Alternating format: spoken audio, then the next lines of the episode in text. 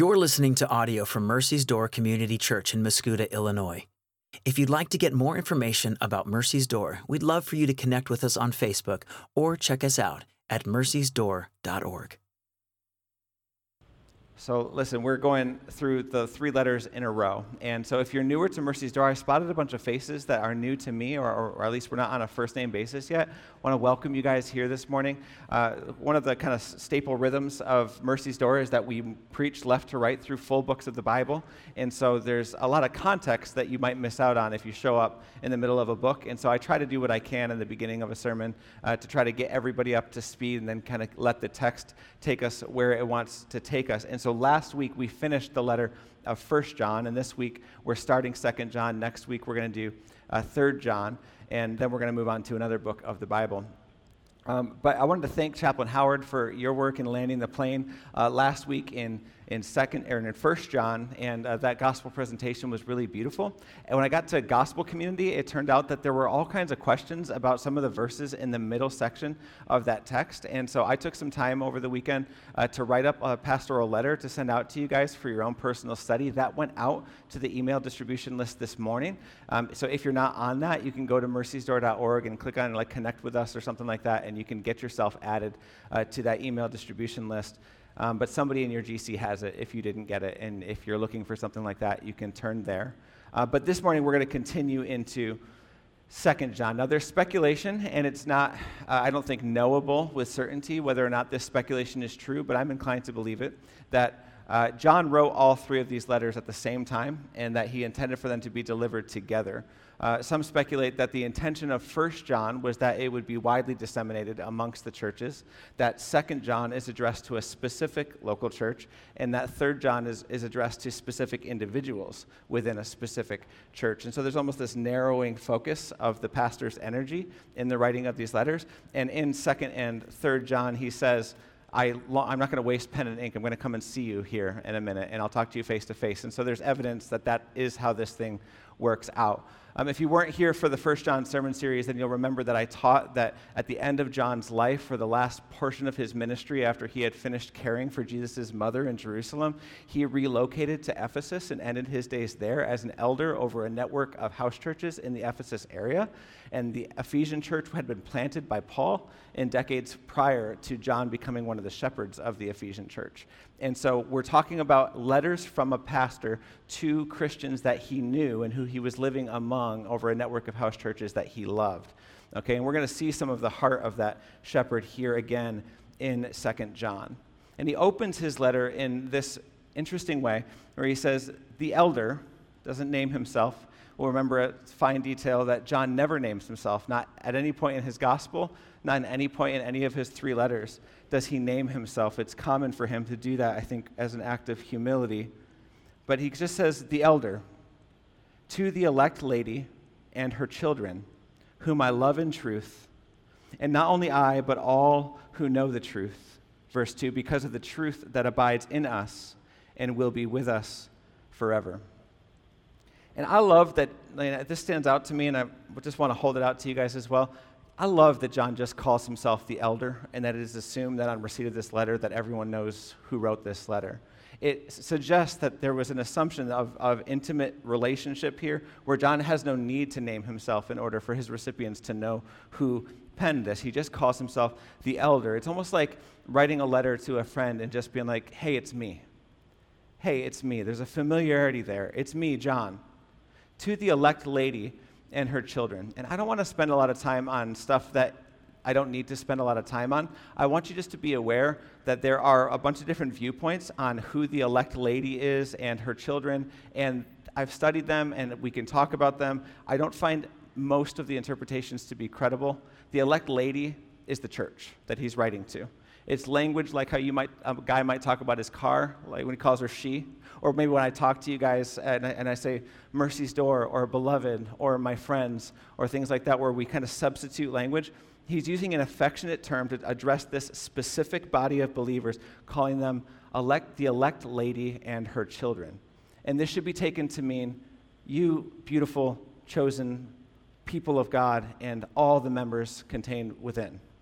And at this time, when he's writing this, you got to remember how long the Ephesian church has existed. This is maybe the first church to have multiple generations of Christians within the same body. And at this point, John, who calls himself the elder, is probably the oldest living Christian. Most of his friends have been martyred at the time that he's writing these things. He's certainly been walking with Jesus longer than any person who lives at the time that he's writing this letter. So when he calls himself the elder, he's not just talking about his office as a pastor, he's also talking about the old guy who's been walking with Jesus for a bit here, writing to a specific church that I love, this elect lady, this chosen, beautiful one of God, this remnant of, of the elect in, in Ephesus, and her children. And when he says, and her children, I think he, at minimum, means all the members. He's addressing all the members of that church who make up that elect lady. But I think he's also addressing the generations. That there are those who came to faith on account of the testimony of the first generation in the church in Ephesus. So he's saying, to you, the originals, and to you, those who have come into the fold through the testimony of the originals, the elect lady and her children. And as he addresses them, hey, it's me, John writing to you guys, the elect lady and her children. He says, Whom I love in truth. And not only I, but also all who know the truth. So, the opening of his letter, just modernizing it for us, is It's me, John, writing to you, the ones I love. And it's not just I who love you, but it's all who know the truth. You are beloved to all who know the truth, to all Christians. And this has continuity from his first letter, doesn't it? As he does this labor all throughout 1 John to tell you who your brother is and how you ought to love them. He says, I'm your brother, you're my sister, and I love you, and they all love you, all of us. In the, he's writing from a specific church in Ephesus as well. I and all of us love you and all of you. Because, verse 2, of the truth that abides in us and will be with us forever. Now, when he says that he loves the church that he's writing to because of a truth that abides in him, he's established in 1 John what that means to have the truth abiding in you. It's the Spirit of truth, the Holy Spirit who baptized you, that made you a Christian, who indwells you and has made you a new creation, who produces the love of God towards the loved of God. And we talked about this specific love in 1 John that, that John holds out to us that the love between believers ought to be a particular and a peculiar love that is bound by something eternal. If the purpose of 1 John was that was to assure you that you have eternal life, and hopefully you got that, if nothing else, from our sermon series through 1 John. If the purpose of the first letter is to assure the church you have eternal life, the purpose of Second John is to write to these who have eternal life about how they navigate this side of eternity with one another and how they discern who is in and who is not in, and how should that uh, change the way that I interact with you. In the first century, uh, you guys will will think, just think about it practically. The Roman Empire had successfully spread across the face of the earth, and one of the benefits of the Roman Empire were roads. And the roads that were built all throughout that region of the earth allowed for ease of travel. And so naturally, that the Lord used that in the hands of the apostles and the first century church to spread the gospel quickly in the first century. It was amazing. But unlike in the days of antiquity, where there were not well developed roads and communities were tight knit and there was not a lot of intermixing from one city to the next, now you were going to have itinerant travelers coming through your area more often than you were used to in the past. And so it became necessary to start teaching about and talking about how do you receive a stranger? Because receiving strangers is a thing now, and it's happening all the time.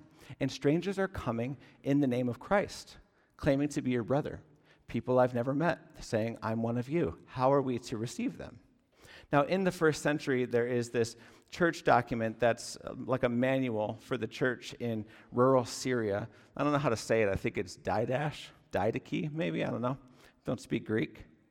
But this document, this first century document, essentially is just like Second John. And it talks about uh, all of the ways in which you are to extend Christian hospitality. And some of the language that you'll see in that document, it talks about essentially what's their doctrine? What are they saying about Jesus? That's the first test of whether or not this is your brother to tell you how to receive them. Number two, after you've checked their, their doctrine, is what is their motive? Do they appear to be coming for the cause of Christ, or are they coming for some self serving cause? And one of the ways that you are to test that, according to this document, which is not the Bible, is that you would uh, kind of assess what their attitude towards money and lodging was because there are these commands for you to receive your brothers in Christ warmly, to let them into your home, to extend your whole self to them. And this became a known thing. And apparently, in the first century, as I'm traveling around on these free roads, I can stay somewhere if I just say I'm a teacher or if, that I say that I'm a Christian, or even worse, rather than just kind of freeloading, which might be something that somebody was concerned about, I can actually accumulate for myself a following and even maybe take an offering unto myself if I proclaim that I am an itinerant teacher for Christ. And so there is this teaching given. How do we deal with this? How do we discern who a stranger is, whether or not he is our brother? I would say that's the central teaching of the application of Second John. First John, who is your brother and how do you love him? Second John, what do you do when somebody comes and says he's your brother, but he's not? But I love you, and all the Christians love you, John says in, in, in 2 John, verse 1 and 2. I love you, and all the Christians love you because of the truth that abides in us and will be with us forever. I love you on account of the love that is within me, God Himself loving you through me, God in you loving me through you, and He will be with us forever. And this is my last sidebar before I just preach what's in here when he talks about a love and a truth that it will abide in us and will be with us forever. What stood out to me pastorally as I uh, sat and just thought about what this means for you guys and what it means for me is that it's distinctly different from all the other types of loves and all the other forms of truth. Now, I come from, I'll keep it brief, but I come from a somewhat broken home. My parents split when I was a teenager. And so my story looks like a story of two fathers. There was my father, rest his soul, who was there, and then there was the father who was not. And in the days after the split, I talked to my dad maybe once a year. But before that, he like coached my baseball team. It's like a core wound from childhood addressed. And in that, I learned uh, kind of a broken thing that, that comes into my life with God. And I want you guys to think about how your story has impacted the way that you relate to God and to the church that says that the love and the relationships with which I engage, there's no real permanency to it. It's not real solid. It's not dependable. I can't know for sure that this will still be here tomorrow. Well, so what you do if you've endured some type of loss like that, whether it was a relational breaking, a wayward child, a death, or something like that, is you go looking to find that permanency or stability somewhere else, generally speaking. And a lot of us, I think, do that with our careers. I've seen that in, in our context, where if I can be, improve my worth or improve my meaning through my performance, then I'm going to accumulate for myself people who value me based on what I do. And if people value me based on what I do, I can trust that they're not going to go anywhere because they need me or because they value what I bring to the table. Now, I remember I did this early on in my career. I think it was a natural response. And in my career, I got started in hospitals. I got promoted three times within the same hospital. I began to think of myself as irreplaceable. And this was something that was really important to me to become irreplaceable as somebody who grew up feeling replaced. And then the day came where I met my wife, I married her, adopted a child. She gave birth to a child, and I needed another raise. And I was pursued by the University of Chicago for a management opportunity that was going to meet that need. But I was very loyal to the company where I'd been promoted three times because they need me and they love me and they want me. So I sat down with my vice president. I told him, listen, I've got an offer. Here's the letter. I'm loyal to you guys. I don't want to go anywhere, but here's the deal. My first loyalty is to my wife and kids. What can you guys do? He said, man, we, we love you. We can do this, can't do that. Sorry. And I felt so hurt and I, like in spite, like took the other opportunity. Then the other opportunity, after a couple of years, there were four of me in that role. We worked together every day. I came into work one day after about three years, and we all came in like we always did, had our coffee that morning like we always did. About an hour later, I was the only one left with a job. The other three were fired on the spot, no cause, due to a restructuring. And I looked up in this company that had used words like family and all of that. It wasn't really a family, not when, not, not, not if the, the plan no longer made sense. We're going to go another direction. And then you look up and you're like, okay, well, where, what else can I build a relationship around? Maybe shared interests, right? A lot of you guys are doing this. And your hobbies, uh, you know, my, my best friends or my, my, my closest relationships are based on my shared hobbies or a shared mission or a shared anything. For me, maybe the one, the one remaining hobby I've got from, from, from childishness and boyhood is fantasy baseball. I'm a baseball geek, stat head nerd. I acknowledge it. And I've got friends that I've been doing this for like 20 years with. They get married, they have kids, they decide that this, there's no longer any room in their capacity for this and then we never speak again. Because the relationship was built on a shared interest, and you take the interest away, and there's nothing of substance left. And what you learn as you walk throughout this life and you try to forge connections and relationships, love and truth that are built on these lesser temporal things is that they're all vanishing like a vapor in the wind and that there's no real permanence. But John opens up his letter with a completely different assumption he says there is an elect lady and her children that he is addressing who he loves in truth, not just him, but all of those who know the truth, describing a family because of a truth that abides in us and will be with us forever. Forever forever? Like, can you conceive forever? Can I preach to you for however many weeks First John was that you have eternal life? And maybe some of you are taking one inch towards believing that truth, and you're like, oh my gosh, I think I believe this. I really have eternal life. Well, guess what the next thing is? For you to turn to your left, turn to your right, and be like, and that guy's got eternal life too. And that girl's got eternal life too. That means that the people around you right now who you worship your king with on a Sunday morning, singing songs of exaltation to Him, gathering, pouring over the words of Christ, trying to understand them, and you do that together in community, you're going to be with them forever. Eternally. These are your brothers and sisters, and there's nothing you can do about it.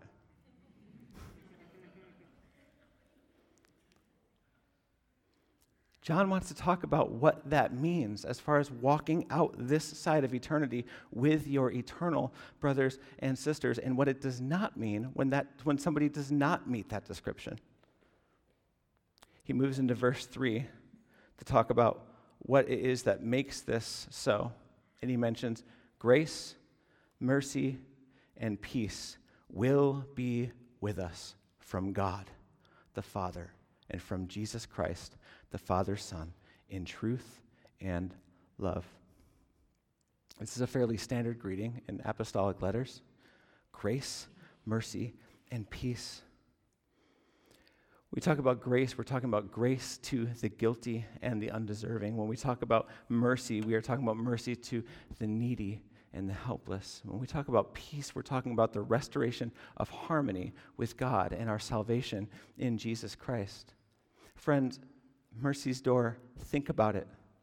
What makes you, brothers and sisters, eternally is that grace and mercy in Christ Jesus has been poured out on you, giving you peace with God. You are the family who has peace with God. Wherever else relationally you lack peace, wherever else relationally you lack mercy and grace, wherever you have asked the world to be for you what the world cannot be for you, the Lord in Christ Jesus has been that for you, and He has secured for you eternal peace through His grace and mercy. It will be with us. It's from God the Father and from Jesus Christ. And it is in us in truth and in love. And so now he's going to move into this idea of truth and love. And you guys have probably heard teaching on truth and love. It'll be said to you, and it's correct, that we don't want in our uh, loyalty to the truth to compromise our loyalty to the truth in order to be loving, that somehow truth gets sacrificed in order to be loving.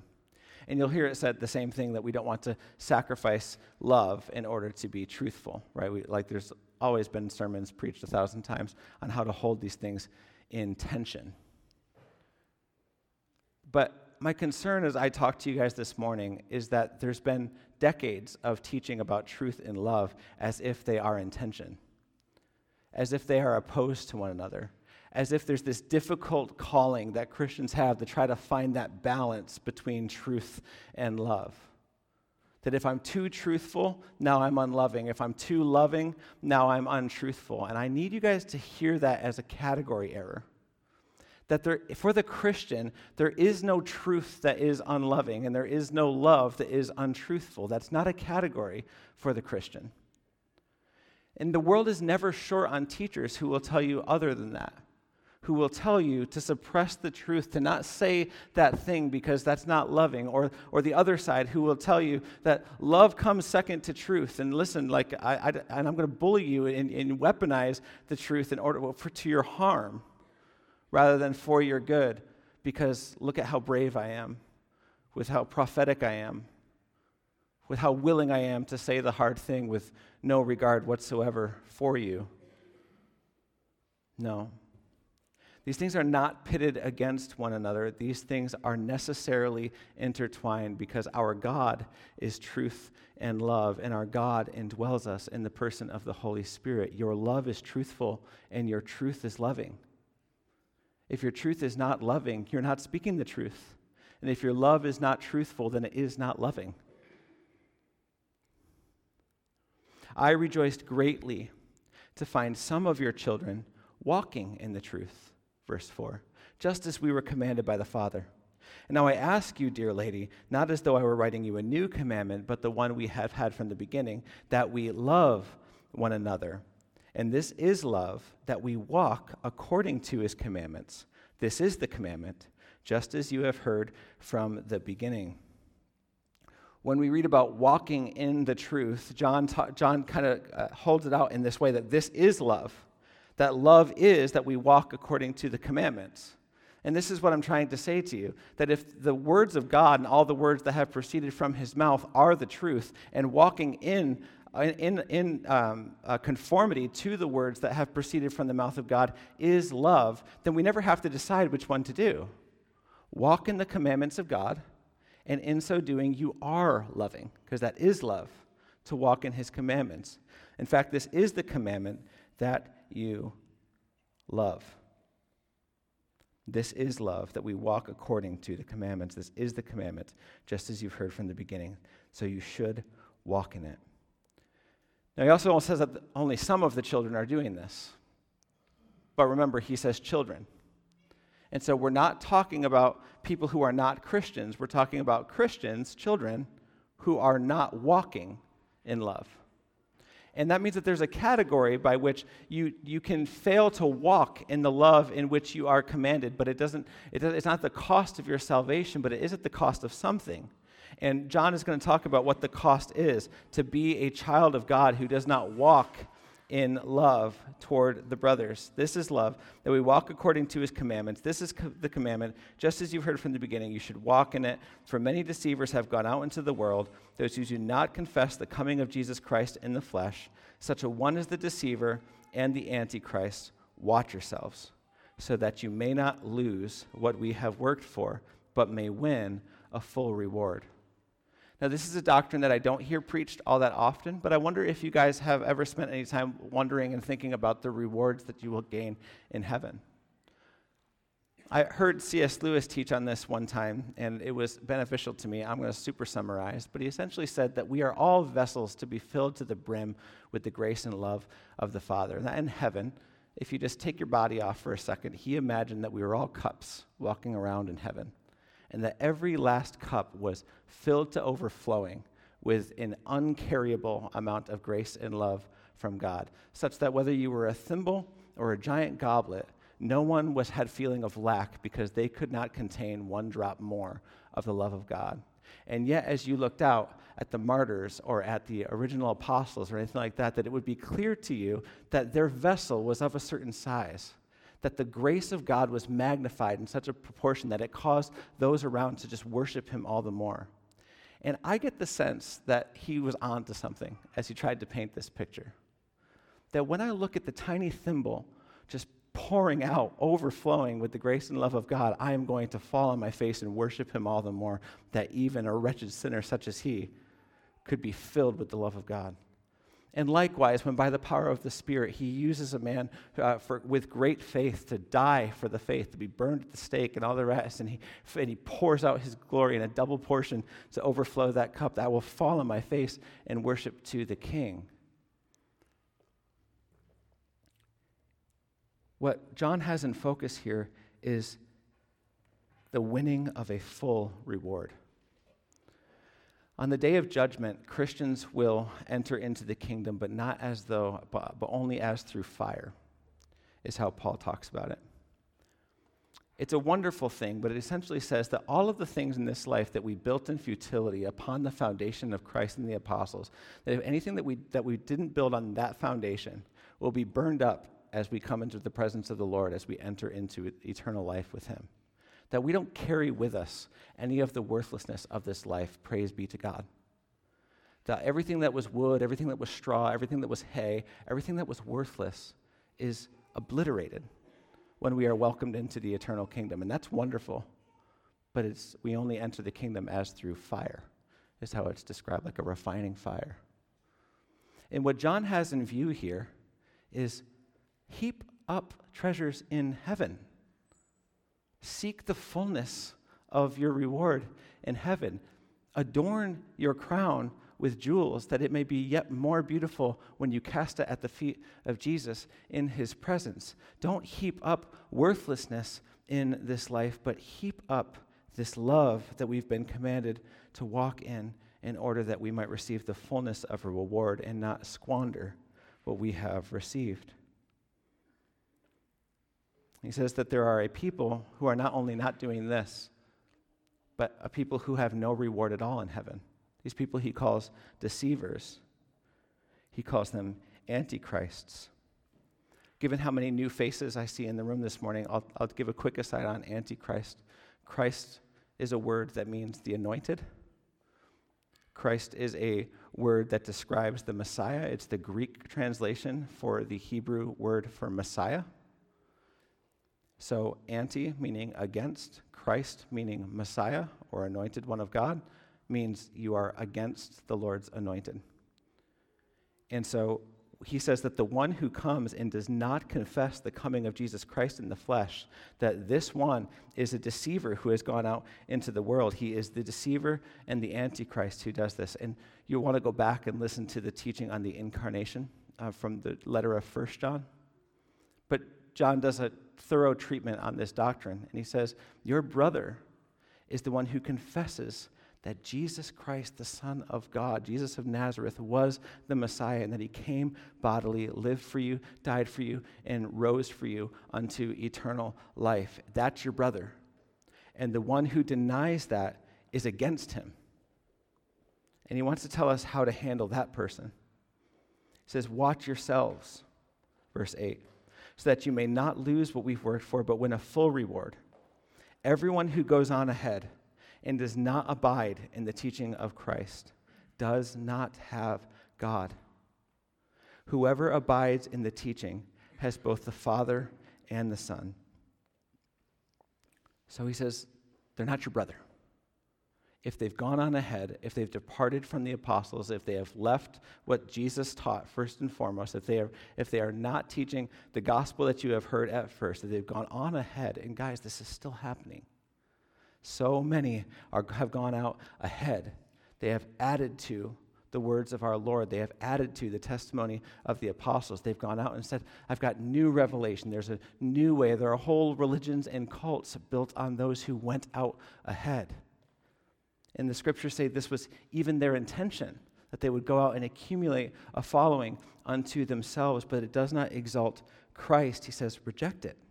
Everyone who goes on ahead does not abide in the teaching of Christ, he does not have God.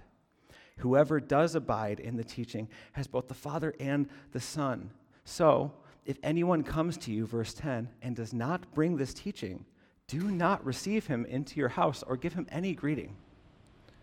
And so, this traveling, itinerant, false preacher and heretic who comes among you and says, Peace in Christ, and you assess him, and you're like, This is not the teachings of Christ. Says, Do not aid him, do not abet him, do not receive him into your house or give him any greeting, for whoever greets him takes part in his wicked works.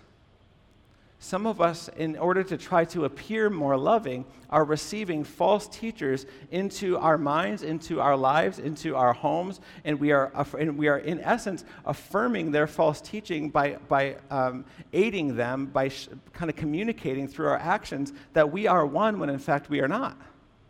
And that's dangerous, is what John has to say. You are unequivocally one with every last brother, John says but you are not one if he is not your brother. And how do you know? Is he teaching the gospel of the incarnate Christ? Do not receive him into your house. Do not give him any greeting, for whoever greets him takes part in his wicked works. We, do, we are not to be partakers in wicked works. Verse 12 I have much to write to you. I would rather not use paper and ink Instead, I hope to come to you and talk face to face so that our joy may be complete. The children of your elect sister greet you. Now, this is where it gets pastoral again. He says, I think I've said enough. Sometimes I'll get a, a text from you guys, and you'll just be like, hey, can we meet? And I'll be like, give me something. Like, so I can understand, like, what I'm walking into when I show up, right? And I'll like and we'll like I'll meet you for a coffee or whatever, and I'll just be like, I have no idea if I'm gonna like find out that like your marriage is on the rocks or if you're like just wanting to get a coffee. And so I'm always like, I just this is like to me like the text that comes before the meeting. Like John's like, I got some stuff I got to talk to you guys about. I am coming, and I'm going to talk to you about it face to face. Here's a letter up front so that you know what we're going to be addressing. But I don't have to say it all right now because I'm coming and we're going to talk face to face. And there's some real simple practical wisdom to be gleaned there, I think, which some of us are trying to do the face to face over letter. And some of us are not doing the face to face at all. And some of us aren't sending the letter in advance and are just coming, straight in with the face to face, and that's that the other party doesn't even know how to receive you or how to respond there is a shepherdly and pastoral nature to the way that John is addressing his flock here, where he's giving them time in advance to think about what it is that he needs to talk to them about, and then he's coming to them to talk to them face to face, and that's wonderful. But I don't think that's the primary wisdom for you to glean from that. I want to hold out to you guys a warning from filling your minds and your heads too much with people who you will never meet face to face that the face to face interaction with John gave him every opportunity to clarify and clear up the things that he wrote, the things that he said. But every time that you consume in a one way direction with a pastor or with a teacher, you have no ability to, he's not going to talk back to you, and you're not going to talk back to him. And there's more danger in that type of relationship. One, because he does not know you, he does not love you, he does not know your name. Two, you, he, does not, you, he does not know whether or not you are receiving what he is saying in the way that he intended it and has no ability to clarify because he doesn't know in what ways you are confused. And three, you have no ability to ask him those questions or to challenge him in order to sharpen him or help him it is far better for you to walk in community with the brothers and sisters who you know and to ask the hard questions and to engage in the teaching and to open your Bibles and to have these conversations face to face in order that, like it was intended biblically, iron would sharpen iron as you walk together into the presence of the Lord. And that's not in any way to say that there's something inherently wrong about listening to a downloaded sermon. You should do that. Like, there's so much good material out there. Read all the books and all the things, but understand that they pale in comparison to walking hand in hand with the local church and with your local shepherds in order that you can navigate the challenges of the Christian faith together. And he ends his letter in verse 13 like this The children of your elect sister greet you. Verse 1, he calls them the elect, he calls that church the elect lady and her children verse 13, he says, The children of your elect sister greet you. And so you see this partnership and this love between two churches. He's among one body of believers writing this letter, and he's talking to them about this church, and they're delighting in that church together, and he's including in them, man, and they really love you, and they say, Hey, talk to you soon. See you soon. And I think that in there, at least for the, at minimum, as a final point for us this morning, is that partnership between local churches is beautiful. That when I say to you that it is better for you to receive in person from the brothers and sisters who know you and who love you, that that's not meant to be your whole world either. That it's a good thing for you to know and love brothers and sisters from other local churches and to commune with them, to build them up, to, to serve them and to love them, to send them encouragement. And so I wonder whether or not there's opportunity for you guys to think about, especially in a half military context. I want you guys to remember uh, this is just an example of that. There was a guy who was here, might be here this Sunday. I didn't get to meet him, but somebody told me the story. He said somebody, a chaplain at Scott Air Force Base, came to Mercy's door because when he was stationed in London, that a former chaplain who was a member of Mercy's Door was stationed in Korea or Japan, ends up in London for a short stay, meets this other guy, and says, When you get restationed to Scott, you need to check out Mercy's Door. And in that way, a guy is here because he met a former member of our church in London. And this keeps happening, like, like because you guys just keep scattering all over the country and all over the world because half of you are military.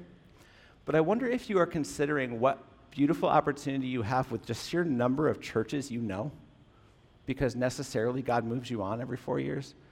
You know so many churches so many brothers and sisters who you walked with for those four years, so many pastors who loved you over those four years. Do you think, like John, to send that correspondence, to send that letter of encouragement? Hey, I remember you and I love you and I delight to talk, to talk about you. Do you do that? Do you carry what was best about one church into your next church as an opportunity to say, hey, what I learned here, I want to give away to people that I can love over here? This was the nature of the first century church. It was the nature of the ministry of the apostles. And I'd love for us to not to get our eyes off of ourselves a little bit and say, okay, this isn't just about my election. This isn't just about my eternal life. I haven't been saved into a rogue Christianity. What John is describing is a family, an eternal family of Christ, and how we can function within it to fend off those who would do harm to the people that, that Christ loves, and to engage and encourage and build up those who he has redeemed. And so that's my challenge for you this morning. If you are military, when you get done here, I want you to think about someone you love from a former church, and I want you to write them a letter. You can send it in an email or a text if you've got to, but handwritten letter would be sweet. If you are newer to Mercy's Door, I want you to think about those brothers and sisters who have walked with you before you got here, and I want you to check in with them.